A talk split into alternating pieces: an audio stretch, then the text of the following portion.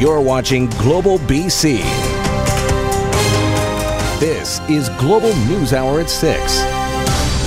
That's a live shot right now from Diamond Head on the Honolulu coast as the leading edge of Hurricane Lane hits paradise. Good evening and thanks very much for joining us.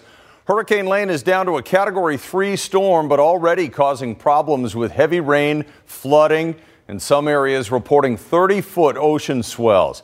An update on the travel situation in a moment, but first, Catherine Urquhart has the latest on the biggest weather threat to Hawaii in decades. Major flooding is already underway across parts of Hawaii. More than half a meter of rain pummeling the state so far from outer bands of Hurricane Lane. At grocery stores, long lines and empty shelves as people prepare to hunker down. Hawaii's governor warning everyone to be ready for an extended period of uncertainty. Just want to remind everyone to be prepared to shelter in place. Um, 14 days of food and supplies and water, medicine, other necessities that they would have. Gas stations are also being drained, most wanting to have their tanks full, along with backup fuel. Um, it's a little bit windier. But- among those bracing for the hurricane, Vancouverites Byron Wong and Chantel Chow, who only days ago got married on Maui. I think the biggest worry is the flash floods, the high winds, which might knock out power. Um, mm-hmm. So we've been given like flashlights. Uh, we've been given notice to just have water in our rooms. Also on Maui, Merv Byers and his son Jake, who has cystic fibrosis. They went to Hawaii to escape BC's smoky skies you feel a little helpless. We're just used to having control of things, and this is one of those things that you can't control. It's Mother Nature. While tourists and locals waited out, emergency workers are closing roads in anticipation of mudslides. And while evacuation centers are open, space is very limited. Catherine Urquhart, Global News. And we'll get an update on the travel situation now. Aaron McArthur is live out at YVR. And Aaron, I know you talked to some people coming home from Hawaii and also heading to Hawaii. Yeah, believe it or not, people are heading into the teeth of the storm. Uh, an Air Canada flight left YVR this afternoon at 1:40, several hours ahead of its scheduled departure, trying to get ahead of the worst of the weather. Likely that's the last flight that's going to leave YVR for Hawaii for at least the next couple of days.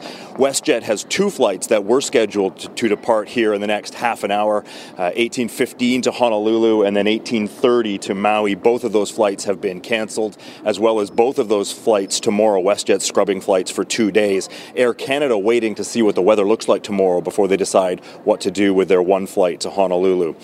And people who were coming home from uh, Hawaii this morning and people who were headed to Hawaii this morning uh, ready to, to deal with it and, and bunker, hunker down when they get to Maui.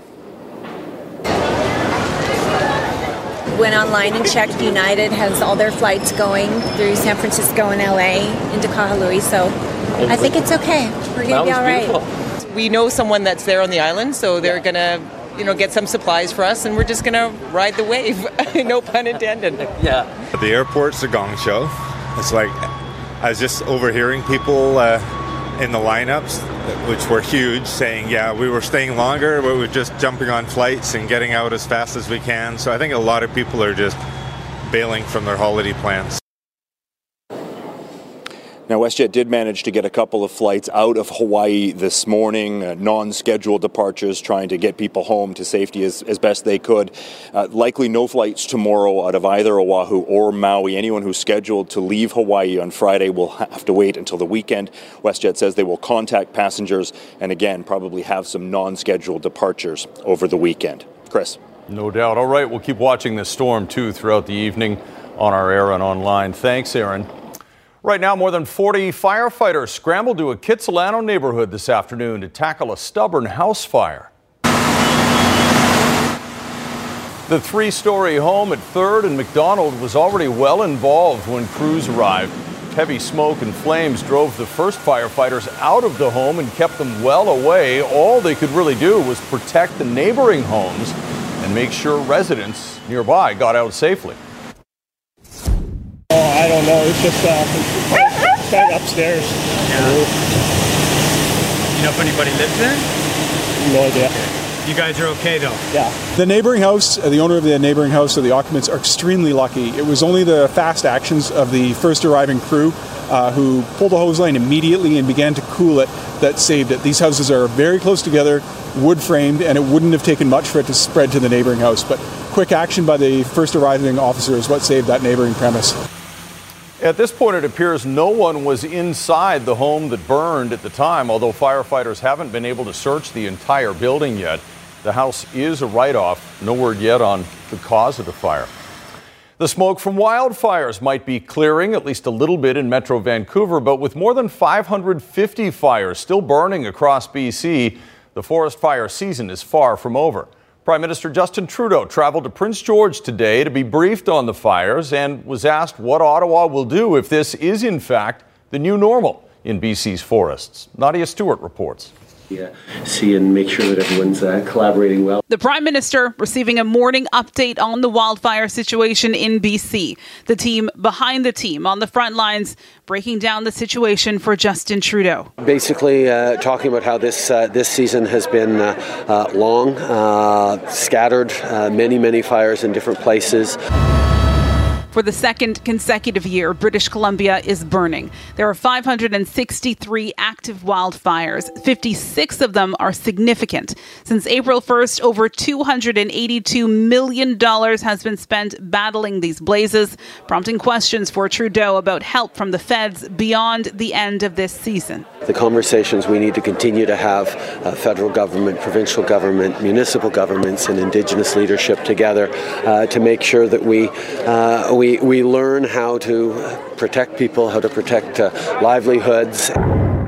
Premier John Horgan says those conversations with the federal government are ongoing, though Trudeau offered no long term plan to address BC and Canada's new reality. Still, Horgan says help has always been made available when needed. All British Columbians are grateful for that. It also, of course, brings up other challenges that we face together climate change, Indigenous relations, and a host of other issues that are tied to the land base and tied to changing circumstances for our economy and for our people. There's always uh, more that we should be looking at, at better integration, better allocation of resources. The kind of resources BC will no doubt need in the years to come.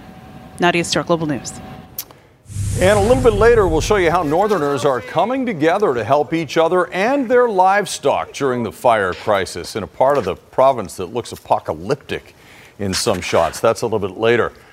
Right now, an unusual twist tonight in the story of the ongoing gang violence in Metro Vancouver. As Jill Bennett reports, a recent car fire in Burnaby, apparently set to destroy evidence of a crime, has claimed some unintended victims.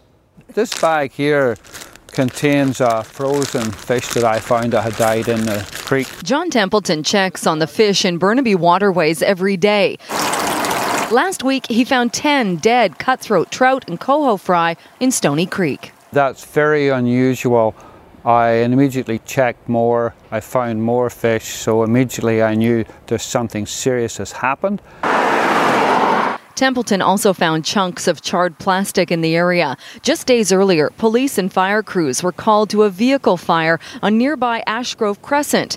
The Jeep that belonged to a man who had been stabbed to death in Surrey was burning. Following that fire, the Jeep became evidence in the murder investigation, but it also left a toxic trail behind. You have acid in the battery, you have antifreeze, you have engine oil, you have tyres, you have plastics, you have transmission oil. So all of these combined together uh, result in a very toxic mix. So our crews uh, took quick action to uh, extinguish the fire and prevent any spread of it. Uh, it was challenging. They did find uh, two gas cans uh, near the rear of the vehicle. Burnaby firefighters took precautions to prevent toxic water from entering the catch basin, but they were dealing with extremely dry conditions. We're obviously very concerned about environmental concerns, and so we take our precautions. And our crews did a great job of uh, focusing on that after uh, the public safety side was taken care of. They used absorbent material, uh, blocked off a storm drain. There are still fish living in the creek, but the streamkeepers say they would like to have a bigger discussion on how to prevent any similar spills in the future, something the fire department says it's more than willing to do. Jill Bennett, Global News. A Vancouver man has been charged with the city's seventh homicide of the year. 48 year old Ngoc Chow Win is charged with second degree murder in the April death of Min Hu Dam outside a restaurant on Kingsway near Nanaimo Street. Police say an early morning argument escalated into a fight. Dam was injured and then died later in hospital. Coquitlam RCMP are looking for a driver who may have witnessed a deadly motorbike crash three weeks ago. A 54 year old man died when he collided with an SUV at Como Lake Avenue and Porter Street. Police want to talk to the person driving a white Nissan Murano that passed through the intersection just after the crash. The Murano is believed to be a 2003 to 2007 model shown in this video. It has a sunroof, aftermarket running boards, and a sticker or decal in the passenger side rear window. And two people are facing charges after an alleged home invasion in Port Coquitlam last Thursday. RCMP traced the suspects to a home in the Albion neighborhood in Maple Ridge and arrested 11 people. Two have now been charged with forcible confinement, break and enter, and assault. Two people were injured. One of them is still recovering. Nanaimo RCMP have released video of a brazen tire slasher hoping someone recognizes him. It happened on Wednesday, August 15th in the parking lot of Aspen Grove School. The man using a very large knife, clearly visible in the video, to puncture all four tires of the school passenger van. He was wearing only shorts and sandals. Anyone with any information should call Nanaimo RCMP or Crime Stoppers. Less than two weeks until most BC kids head back to class, and the province's biggest school district is scrambling to find room for all of its students. Surrey already has plans to use more than 340 portable classrooms, and as Jennifer Palma reports, they'll probably need even more than that in the years to come. Okay. Kids and parents are enjoying the last days of summer break, but for many Surrey residents, like Karen Miller, they're not looking forward to sending their kids back to school in portables. It's kind of sad. They had all the beautiful space, and now it's portables. So that kind of is sucks. Yeah. So you would rather them be in a school? 333 portables, including 14 new ones, is how many Surrey has for this school year. That's up from last year. It's a number a campaigning NDP promised to annihilate in 2017. Now they say they're playing catch up. The uh, previous government left us with a 50% increase in the use of portables in Surrey. So we've got to get at that number. Uh, that's why we've approved uh, four new schools uh, as quickly as possible, $150 million of new capital uh, approved in Surrey alone this year. The Surrey School District Board Chair says she's happy for the provincial funding, but hopes to be able to work closer with them and the city to figure out growth areas in Surrey and prioritize construction prior to class capacity being exceeded. I would like to see no portables in a perfect world, but we do need some for everyday use, like additions, like I was saying. But it would be nice if we could have all the schools that we needed in Surrey, which would be almost a school a year. There is some relief. Salish Secondary is opening this school year. It'll accommodate 835 students, a mere drop in the bucket when it comes to the thousands of students in portables. But the province has committed to building more Surrey schools. In the next two to three years, we have 3,500 additional elementary school seats and 2,200 additional secondary school seats. Surrey is growing fast and has the largest school district in BC with 72,000 students. Any amount of new school construction can't come fast enough for parents. Jennifer Palma, Global News. The campaign to replace a dangerous Vancouver Island highway is getting a boost after a fatal accident caused a long closure. The accident just after 8 o'clock yesterday morning forced the closure of the route that connects the capital region with the rest of Vancouver Island. Drivers had to take a more than three hour detour or line up for that tiny Mill Bay ferry. The Vancouver Island man behind a petition to replace the Malahat route says enough is enough. I think there's a lot of people on the island who have had um, a lot of experiences with being delayed on the Malahat, with having accidents on the Malahat, and I think that there have been too many people who have been killed on the Malahat recently. The Transportation Ministry says it's looking at potential alternatives to the highway and will have more information in the fall. The ministry says it's also working to improve the corridor as it currently sits. The Supreme Court of Canada has dismissed the City of Burnaby's appeal of their case against the Trans Mountain Pipeline. In May, the city announced it would appeal a decision by the National Energy Board that allowed the pipeline to go through Burnaby. Today, the court said it's refusing to hear that appeal. Mayor Derek Corrigan issued a statement saying, quote, Burnaby is not going away and we intend to continue to oppose this project with all legal means available to us. It's been a stressful time for people from communities affected by the hundreds of wildfires burning across BC. They're all concerned about properties and animals potentially in the path of the flames. But like in other times of crisis, residents aren't waiting for help and instead they're helping each other. Ted Chernecki reports. The alien world that is the wildfires around Burns Lake. This is from Iona Island on Francois Lake. Holy smokes, the wind just started. Increasing winds, not a good combination with all that fuel still to burn. This is also ranch country, and beneath that crimson sky, there are thousands of animals that need to get out. And it's a mission that's bringing people together like rarely before the outpouring of the community, everyone just asking where they can help, what they can do, how they can get involved. These three horses are happily grazing near Houston now, they themselves rescued. Even the wildlife seems to be aware that everyone getting along is key. These guys were strangers and displaced from their home, and we're housing them together, and and they've actually become quite good friends. 6,000 displaced cattle, 3,000 goats and pigs, etc. Not only a question of where to put them all, but how to feed them. $5,444, and that's what it'll cost us just to feed those animals for one day. I just about fell. I don't know what to do. There is a GoFundMe website, but $1,870 is probably good for breakfast, and that's it. Then there's the bigger issue about all the grazing land going up in flames and how to keep these animals from starving this winter. Right now, it's still kind of in in the emergency stage where everybody's just trying to get their animals to safe ground. But looking ahead to the future and how we're going to manage that, I think the big thing is getting a plan in place and and figuring out how we're going to do that. And where exactly is that safe ground? Because it keeps changing with the vagaries of the wind. Ted Chernecki, Global News. Oh, God. Oh, no, no, no, no, no. Oh, no. Oh, no. Oh, no. Remember the guy caught on video taunting a huge bison in Yellowstone National Park? It went viral. And now 55 year old Raymond Reinke has been sentenced to 130 days in jail for it and for resisting arrest and disorderly conduct.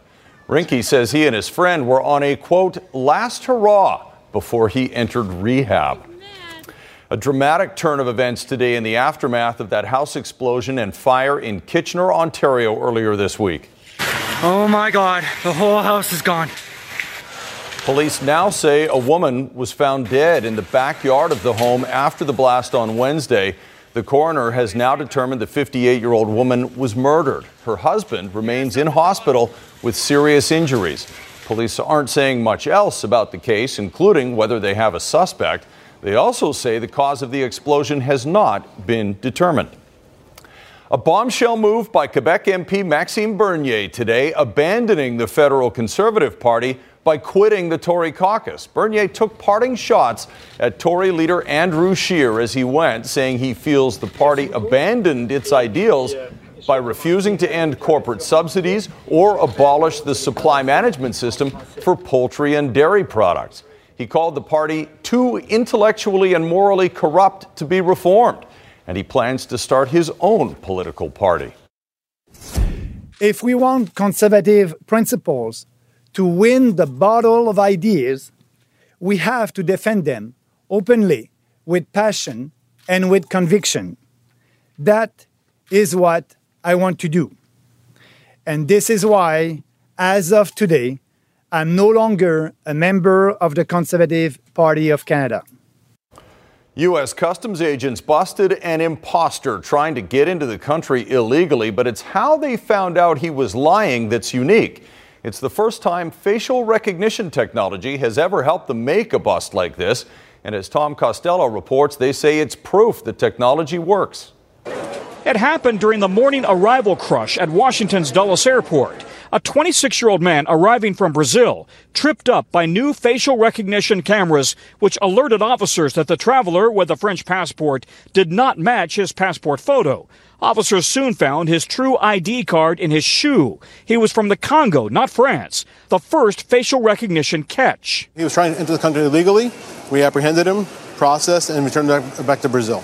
Back to Brazil. Back to Brazil. One more time, just look straight ahead for me, please. Congress ordered a biometric upgrade years ago to better track who is entering the country and who's leaving. Take your photo right here. Now, facial recognition cameras are in more than a dozen airports, matching faces with photos already on file in passports, visas, and other sources. You can much more accurately identify who an individual is. Uh, you can much more rapidly speed them through processes and uh, much more likely be able to uh, target the individuals who are unlawfully present in the United States. When we were at Dulles last year, officers arrested this man in a white hoodie on an active arrest warrant. Customs says the cameras have a 99% accuracy rating. The TSA is hoping that one day facial recognition technology will replace passenger boarding passes. Already, several airlines are testing the technology, hoping to speed along the check in process as biometric screening helps to secure the homeland. Tom Costello, NBC News, Washington Dulles Airport.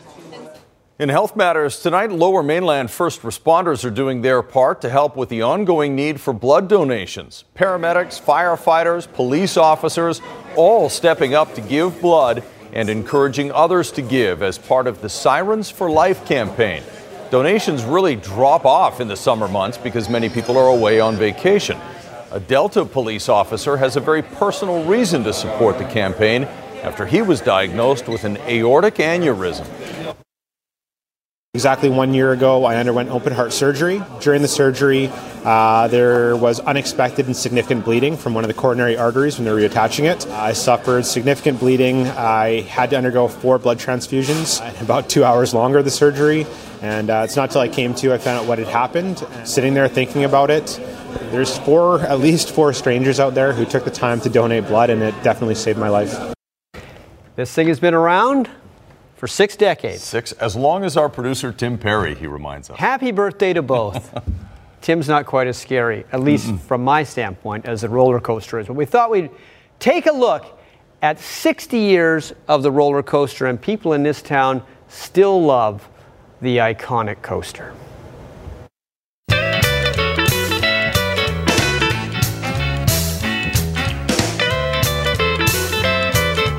It cost $200,000 to build the most iconic structure at the PNE, and when it was finished, it was the biggest roller coaster in Canada, made primarily of wood. It has not only stood up through 60 years of rides, it's even survived a fire. And the plan is for it to keep on surviving until who knows when. Uh, I think there would be uh, an uproar our, from our guests if we were to ever even contemplate replacing this ride. I love that roller amazing coaster. Ride, amazing There's ride, nothing yes. like it. It was really fun. It was amazing. It was a bit Yeah. of a drop, but All those drops are courtesy of physics and gravity. The engine, which came from a Campbell River sawmill, is only used to get you up the first hill. I can't think of too many coasters that have that situation now, right? No, they're all computerized. They usually have big computer rooms and things like that. We have a lever, and that's that's it. That's what's so cool about this ride. It's about a hundred grand a year to keep this thing spruced up. That's our winter maintenance plan. About a hundred thousand dollars in in of course labor and our trades and timber. Uh, we replace portions of it every year to keep it young, and so it's in better shape now than it was the day it was built. Even the trains are original. Same three trains. They of course get refurbished from time to time, but that's part of the same attraction that we purchased 60 years ago. And where you sit in the train determines what kind of ride you're going to get. Uh, if you're at the front uh, versus at the back, the back will whip you around a little bit more. Some days it's faster than others, depending on humidity and weather. Um, so no two rides are the same. We just came back from Florida and we did this huge coaster, and, and we're like, ah, we could do this one, no problem. Oh my gosh. So it's still intense, even though it's not as high as we thought it would be. The, the I almost fell out like four times. And really, how many things from 1958 can still rock the 21st century. Wild ride. And it's not going anywhere. As they said, it's going to stay here for a long, long time. In fact, the roller coaster, I don't know if it was called the roller coaster, maybe it was called the Little Dipper, the Big Dipper, was actually on the other side of the PNE before they built this one, over by where the Pacific Coliseum is now. Wow. And then they moved it this way. Glad we still got this one. I don't know if Yvonne's had a chance to check it out yet. She's down at the PNE. Uh, There's another major attraction that's very cool that you're at right now with the weather, Yvonne. Yes, we're at the Lost World of Dragons. This is an interactive exhibit that is new to the PNE this year, so we're just on the other side of where the coaster is. Uh, but if you do want to check it out, I'll have more on it, and we'll show you a bit more of the exhibit in just a moment. But let's get to the forecast, where we saw a significant drop in temperatures for many areas and much fresher across the south coast today with some onshore flow. Towercam, though, we're still seeing cloud cover, local smoke, and we will still see a very similar weather picture for tomorrow. Highs today up to 29 degrees for Kelowna, Williams Lake at 17, Victoria today topping out at 18 degrees. A couple of tweets that we received. Thank you, Victor. This is a shot from Kelowna this evening, so still seeing that smoke throughout the area.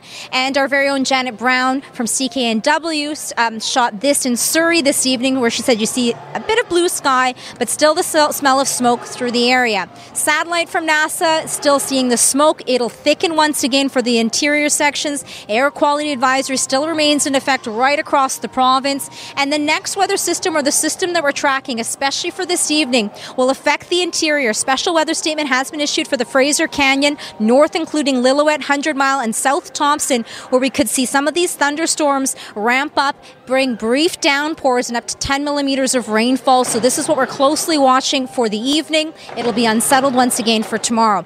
Jet stream just showing you the westerly flow that's bringing in the cooler air, but the smoke being blown back and towards the interior. It'll thicken for the weekend, and the risk of thunderstorms will pop up once again for the southeastern corners, the Columbia, and the Kootenay for tomorrow. The northern half of the province, coastal sections at 15, widespread smoke across the central and southern interior. Kelowna will be up to 21 degrees. We're looking at a chance of showers or drizzle. Once again, it'll be across the south coast for most areas, and Abbotsford will be up to 20 degrees. It'll be cool. Be prepared for the weekend where we're looking at a chance of showers for both days and only highs of 18 and 19 degrees. All right, I'm joined by Thor. We're at the um, Lost World of Dragons exhibit. This is the first time it's here, so tell everyone home a little bit more about it. Well, it's everything you expect from dragons, not just what you see in the media, you know, movies like uh, Dragonheart or, or any of those kind of movies, but also uh, we let you know what the legends are, what um, cult, how cultures uh, have revered the dragons, how they've been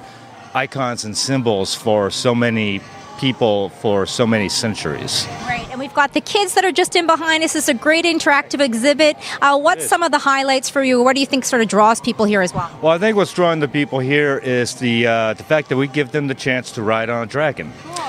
We have two VR chambers over here. Um, full 360 degree immersive environment where you're actually sitting on a dragon. You're flying through the air towards castles. You get to blow up the castles with the fireballs, blow up other dragons. That's the fun part. And uh, it's a great experience. That's something that uh, everybody should check out. Very cool. You guys will be here for the remaining of the PNE, and it's free for people to come in with admission. Yes, it is. Thank you so much for your time. And again, we're lo- located uh, at the PNE. It's one of the exhibits. The first time it's here, it's called The Lost World of Dragons, and we can see lots of kids have come out to check it out as well. Guys? Oh, Chris? I know that's going to be on Williams' to-do list for sure. Thanks very much, Yvonne. I appreciate that. Thanks to everybody down there. Kids are more mesmerized by the camera than the dragon. Oh, they are. That's right. Well, TV is special. It's like magic. It is like magic. Not magic. everybody can get on it. That's why people like to wave at the camera. That's right. Uh, more on that strange sight from a flight over Utah Lake to show you. This is how the Utah Division of Wildlife Resources stocks some of those high mountain lakes. Transporting the fish by ground apparently takes a lot longer and is more stressful on the fish. Oh, So like they- that's not? They load them up in the plane and drop them from the sky. And they say, because the fish are very tiny, officials say more than 95% of them survive the drop. Wow. Looks a little traumatic, though. It does. It's like, you know, they're just having a nice time and someone opens the hatch and away you go. Away they go. No chutes. All right, Squires here with sports. Football is a very exciting game to watch, but sometimes, in certain moments, it's even more exciting. Well, it depends what play they call, of course. Yes. Uh, now, during a football game, most of the plays you see are the same ones, although they have some variations. They really aren't that memorable unless it's a long pass for a touchdown or something. But every once in a while, a team tries a trick play, and when they work, they are the most remembered ones of all. But they are rare because coaches, especially professional coaches, are wary of the consequences when they don't work. When Vancouver, make that BC, played Toronto, a fake punt worked for the Lions, something you don't see often with BC. And look at this. Wally Buono, bag of tricks. I was told by uh, some of the front office guys that that might be the first time Wally's run a fake punt in, in, in his history here. Every football team has trick plays diagram, but they don't like to admit to it or discuss it openly. How many would you have in the playbook? We don't have any. You have Zero. no trick plays in the playbook. No trick plays, none whatsoever. You just winked. Oh, I did? Oh, sorry, I wasn't I wasn't supposed to see that. Trick plays do get called, but often not run because the situation, like last week against Toronto, has to be perfect. A lot of times the fake is we're looking for the right look to get into. So there'll be times we'll jog on the field and we'll have a fake ready, but if we don't get the look, we'll just run our normal plays. Now, you do see more trick plays in college football than professional football, and there's a reason for that. There is a tendency as the higher, this is really interesting phenomenon, but the higher level of the game you go, the more the game is played not to lose as opposed to go out and win it. Because in the pros, coaches need to be completely convinced it has a chance to work. If you don't have confidence in seeing the guys during the week execute it properly, then there's no confidence uh, to call it. I mean, you understand that more being a coach than being a player because the fact that you know a trick play is in, they just want to run it. They don't care what the result is, whereas you're thinking about the next play. But there are some glorious exceptions on the biggest stages, like this year's Super Bowl. A trick play for Philadelphia called the Philly Special resulted in a touchdown catch by quarterback Nick Foles, who instantly became the envy of quarterbacks everywhere. We all wish we could channel our inner Nick Foles Super Bowl moment, right? Anytime you get a, re- a reverse pass or something like that, I've always wanted to catch a touchdown in my career. I never, I've never caught a ball, so I've always wanted to go out and, and catch a touchdown. You ever caught one? I've caught a ball. Guess who threw me my one career completion in the CFL? Now a chance to score. Geroy Simon will throw back to Travis Lulay. Thank you, Geroy.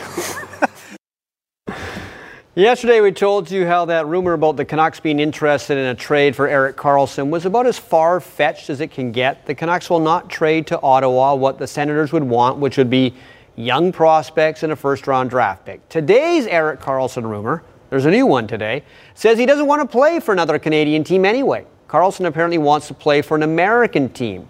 He turned down a contract extension with Ottawa earlier this summer. Three teams who are very interested in Karlsson, who are in the States Vegas, who actually tried to trade for him last season, Dallas, and Tampa Bay. Karlsson is going into the final year of his contract this season, so any trade, of course, would have to come with Karlsson's guarantee that he would sign a new contract with his new team. And apparently, all the stars are gathering in Toronto. In July, it was John Tavares joining the Leafs, now Hayley Wickenheiser. She has taken a job as Toronto's Assistant Director of Player Personnel. Now, she was actually a guest coach at their development camp in June. They were very impressed with the way she worked with the players there. She, of course, is a six time Olympian. FedEx playoffs have begun. Watch Dustin Johnson, won't you, on the sixth hole? It's a par three. Par three. I did mention that Dustin hit some He's nice iron minus shots four today. after one round. There are four players at minus five, so he's one off the lead. It was almost in a tie for the lead if that had gone in. Oh. Almost an ace. That was his third. Brooks Koepka, Mr. Major, two this year. In big events, noted. Sinking this long one.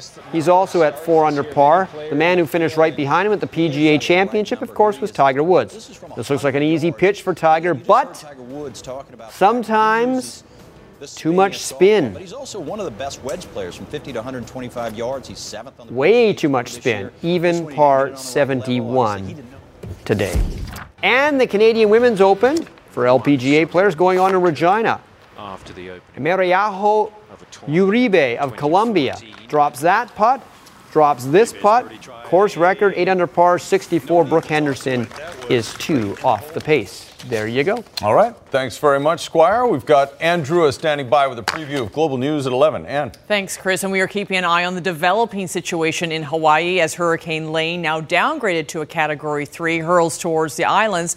Plus, they were hit hard by floods this spring, and now the community of Grand Forks is finding out just how long the process to rebuild will take place. Displaced residents are being given two options. Whatever they choose, it will take two to four years to implement. And in the meantime, some remain homeless. We'll have more on this story when you join us tonight at 11 o'clock. Chris. Okay, thanks very much, Ann. We'll see you then. A young Vancouver Island athlete reaches the podium of a prestigious international event in the States. That's up next. But first, here's Kasia Badurka with five things to do this weekend. Kasia. Yep, here we are, last weekend of August, and a range of fun on the outside with a visit to Chilliwack as our first of five things. From the people that brought you the tulips of the valley, we now have the first ever Chilliwack Sunflower Festival. It just opened Wednesday, and by the time you visit, you'll be surrounded by acres of mammoth sunflowers. Don't leave your friends at home, just think of the photo ops. It's the second weekend of the Vancouver International Bird Festival with a packed agenda for all. It includes a bike and birds excursion, yoga and birds exercise, a children's festival day at the convention center, and a nature and bird expo. Dragon Boat BC is hosting the Steveston Dragon Boat Festival. Cheer on the racers and, as always, enjoy the exhibits and entertainment that goes along with all the excitement. To celebrate the end of summer, the city of Lougheed is hosting a block party in Burnaby. Multiple local food trucks will be on site along with a Brewers Row pop up, live music, and family activities. Get ready to get your groove on in downtown Nanaimo this weekend. It's the annual Summertime Blues Festival, so bring your own lawn chair and a blanket and listen to nearly 20 acts on the open air stage, including the Soul Shakers, Bill Johnson, and David Gogo. For more, head to globalnews.ca slash five things. Five Things to Do is brought to you by BCAA. Get a BCAA membership and save with our many partners, plus get the best roadside assistance. So we mentioned this eight-year-old Victoria boy earlier. He has some legitimate bragging rights now when it comes to stand-up paddle boarding because he was recently the youngest to compete in his category at one of the top competitions in the world and nearly, nearly crossed the finish line first. Here's Kylie Stanton. All right. It's a father son ritual gearing up, going for a walk, and getting to their playground. I started paddleboarding on my mom and dad's board probably at age two. And uh, he really seemed to actually enjoy it. Griffin Simpson has been practicing ever since. Technique, your body position, put your paddle for forward, pull back. Put your paddle forward, pull back. And this past weekend in Oregon, it all paid off. It says 2018 Naish Gorge Paddle Challenge. The eight year old took second place in what's become one of the most prestigious stand up paddleboarding events in the world. The start of lap number one of four. He was the youngest competitor in the Super Grom category, making it around the two and a half kilometer course fast enough to make it up onto the podium. They're coming from Hawaii, there's uh, Fiji, Tahiti. He just got out there and he did it, and uh, I was really proud that he completed the race, and uh, the fact that he ended up on the podium is just truly amazing. And I'm like, what? Daddy, go get my paddle!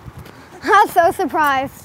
But besides the medal and the glory, he had some extra motivation. My mom said if I get on the podium, I get a chocolate bar because she didn't think I was getting on the podium, and then I got on the podium. Did you get your chocolate bar? Yeah, I got two. the real treat, at least for parents, is seeing the next generation of riders holding their own with the pros. Prior to the men coming around, sport is on the rise with a growing competitive circuit and some big money at stake. I think there was about 18,000 given away this year in prize money. Griffin is proving he can go the distance, but he plans on taking it one step at a time. I just want to keep racing and find out what happens. In the meantime, back at their playground, father and son have another goal that they always manage to accomplish. It's about having fun, really. Kylie Stanton, Global News, Victoria.